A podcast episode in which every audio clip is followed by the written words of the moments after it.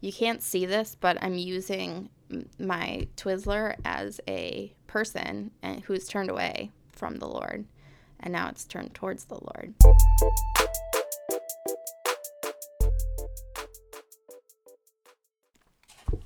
Let's just dive right in. I'm like, I have to go to a party, which is stupid. Don't go to parties, kids. It's no fun. Last weekend, no, it was the weekend before because last weekend I was out of town. Um, I went to my I went to my parish. I rode my bike up to the parish that I go to and went to confession and then I rode my bike to CVS. Very exciting, I know. But I was kind of reflecting while I was riding my bike about on I was reflecting on silence because I didn't bring like headphones or anything, uh, kind of to prepare myself like some interior quiet before I went to confession. And so I'm like riding my bike and I'm kind of like hit by this memory of having ridden my bike like all the time when I was a teenager. Um, I did it a lot when I was young too, like, you know, in middle school, whatever. But I think it really was transformative. Like, what you're probably like, why is riding your bike transformative? And it's not particularly riding my bike, it was living in silence. Um, I used to have just like constant silence in my life, like as opposed to the constant noise that was happening. Like I would a lot of times just go out of my way to put myself in silence, whether it was, um, yeah, going on a bike ride around the neighborhood or just kind of like going in our backyard and laying down in the grass and kind of just looking up at the trees or going on a walk. Especially when I was in high school, we lived uh, kind of out in the country. We lived on a dirt road and uh, like an acre or something of of backyard, which was really nice. And so I spent a lot of time just kind of in silence. And um, when I got a car, also I started going to the Adoration Chapel that was not too far from my house and and just being in silence. And I think about that and I realize that it's kind of a unique experience of a teenager, I think, because, well, when I was homeschooled, so I think they're allowed that kind of space to like be able to just kind of go and go off by myself during the day or whatever. I so I did. I spent a lot of time in silence and I was reflecting on that while I was driving or not driving, while I was riding my bike and I was like, "Oh, I like don't ever have silence in my life." And I used to. I I mean like I was very particularly um devoted to creating silence in my life, whether it was prayer or just kind of like I would I used to have this rule where like from 9 p.m. to 9 a.m. like I didn't look at my phone um and like I just had it off and so I didn't listen to any music. I just was like it was quiet. And at some point for some reason I stopped doing that and recently especially I've kind of gotten into the habit of like I wake up and I put something on, like whether it's music or a podcast or something, and I'm getting ready to go to work and then when I get in the car I plug it in and it's music usually when I'm driving to work and then when I get to work I put my headphones in. When I drive home from work I put music on in the car and then when I'm at home like cooking dinner or whatever I'm like playing music or a podcast or something. Yeah, there's just kind of like a lack of silence and and I know that, right? So like the silence that was given that I talked about when I was in high school, I think allowed me to be very self-aware and it gave me a lot of time to like reflect on myself and think about like what I was feeling. And I wouldn't say like all the times I knew why I was feeling the way I was feeling, but I but I definitely know like knew what I was feeling. And um, I think it it gave me the opportunity to have a lot of self-reflection and I think that spilled over into the rest of my life because as I kind of got older, people would tell me, like, oh, Naomi, you seem like you're really self aware. And I, part of the reason that, you know, besides the grace from the Lord, like, I do think that, that also that grace of being in silence a lot when I was in high school, especially, I think that that helped a lot. So, I, so I guess what I'm trying to say uh, is that I, now I just like really don't have a lot of silence. And and I know why. you know, it's like I'm not like fooling myself and saying like I don't know why I don't have silence because I know why. Um, and it's because I've made choices to make sure I don't have silence in my life. Time to get 100 with Naomi. I gotta drink some coffee to prepare for this. But the reality is, is I don't want silence because I don't want to have to look at myself, right? And like, not okay. Let me start over. So like I don't have silence in my life and I'm avoiding silence in my life right now because because I don't want because I know when I when I sit down and I'm silent and like I either in prayer or just kind of in general, like I'm I come face to face with myself, right? And I look at myself and I'm like, "Oh."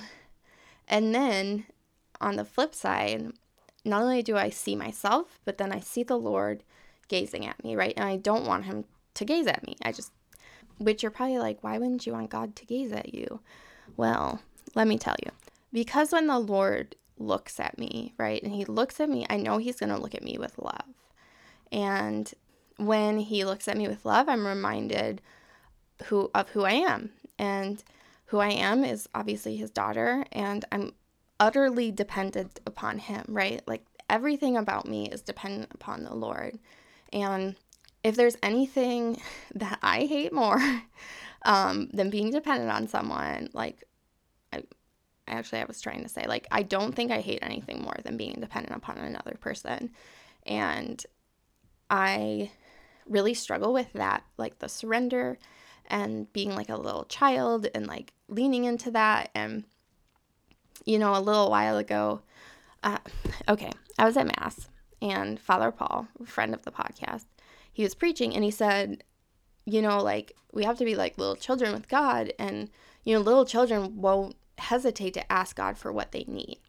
And I was like, hmm, uh, um, who's he talking to? I don't, I don't think he's talking to me because I, I'm really good at depending on God. Let's be honest. It was kind of talking to me, and I didn't want, I don't want, right? And I didn't want to have to deal with the fact that that in silence in the set in the day to day of living life as God's daughter, like everything that I am is dependent upon Him, right? And I have to lean into Him and I have to surrender things to Him and I have to give up the control that I think I have, right? I'm just gonna sidebar and talk about my old spiritual director, Father Joe. And I was like, one day I was talking to him and I'm like, I'm like, yeah, and but you know, I that means I have to give up control. And like he looked at me and he said, Naomi, you were never in control. And I was like, oh, crap. He's right. Like, you're right. Like, I was never in control. And I fool myself into thinking I am.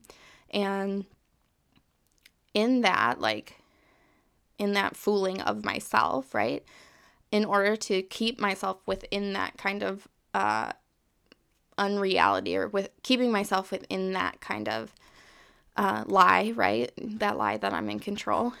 Um, I can't look at the Lord because when I look at Him, I know, I know that, I know the truth about who I am, and like sometimes that really is, it, that's really hard for me to accept. And I think some people have this kind of idea that like I have my stuff together when it comes to um, living the Christian life, but like I don't. Let's just be honest, like I just don't. And and like some days I just really want the Lord to leave me alone. Like I just want him to be like away from me because I don't want to have to accept who I am, right? It doesn't really have to do with him. Like sometimes it does.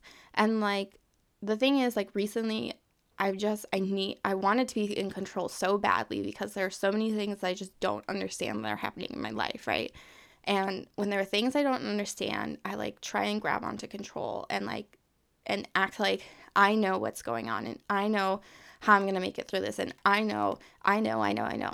And I don't like and I just don't want to admit that I know. So instead of going to the Lord and being like, "Hey, I don't know." And that's really hard for me and I know I need to surrender to you, but that's really hard. And, you know, instead of just being honest, I've kind of like just kind of turned away and been, been like, hey, uh, who's that guy over there? I, I think his name's Jesus. Um, I don't know.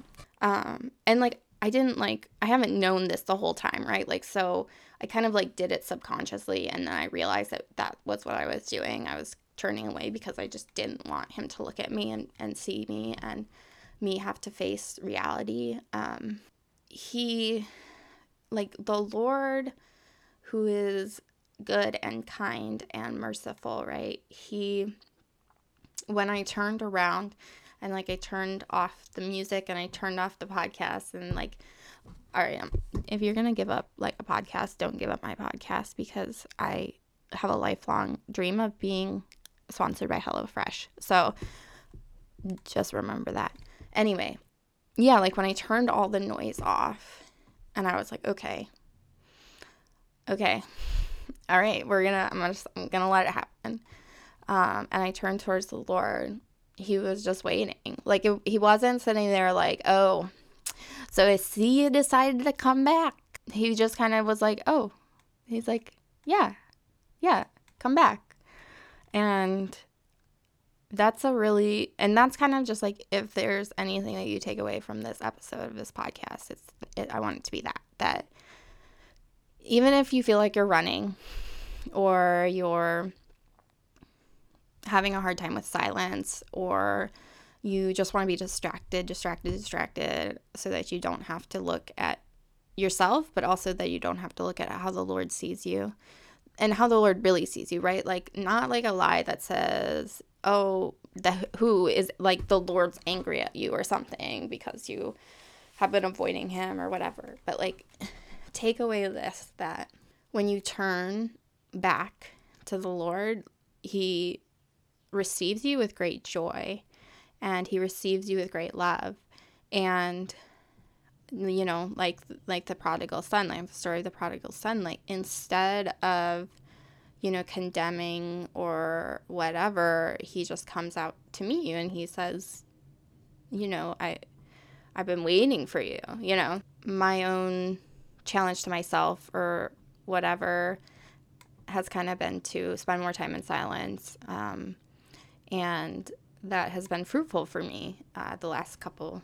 I'm gonna be honest with you, it's been like a week. Like it's been fruitful for a week, and I'm probably gonna get sick of it in another week and have to re-listen to my own podcast to be reminded. But no matter what is happening right in your life, and like if you feel like you turned away from the Lord, but yeah, no matter what you do or say, or if you feel like you're turned away from the Lord, when you turn back, He has been waiting for you, right? This whole time, He's just kind of been like, I know, I know she's gonna come back. I know it. Like I know she's gonna come back, and He has great faith in you and and great love for you, and He awaits the opportunity to and to receive you into his heart. I would recommend there's a book that I really love. It's called The Return of the Prodigal Son by Henri Nouwen. One of my favorite books of all time, and I need to reread it. I it's been sitting in my purse, like being like, "Hey Naomi, uh, remember when you were like, I need to reread this?" And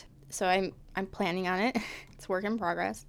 Just be okay with seeing yourself because no matter what you have, well, no matter what you've conceived as you as who you are, right? Like no matter if you're looking at yourself and you're like, "Wow, that's the worst person of all time." The Lord will always look at you with love and he is waiting for you to come on back. So um, I have to go to a party now, and the party is going to feature pie. And this is my plan. I'm gonna go to the party.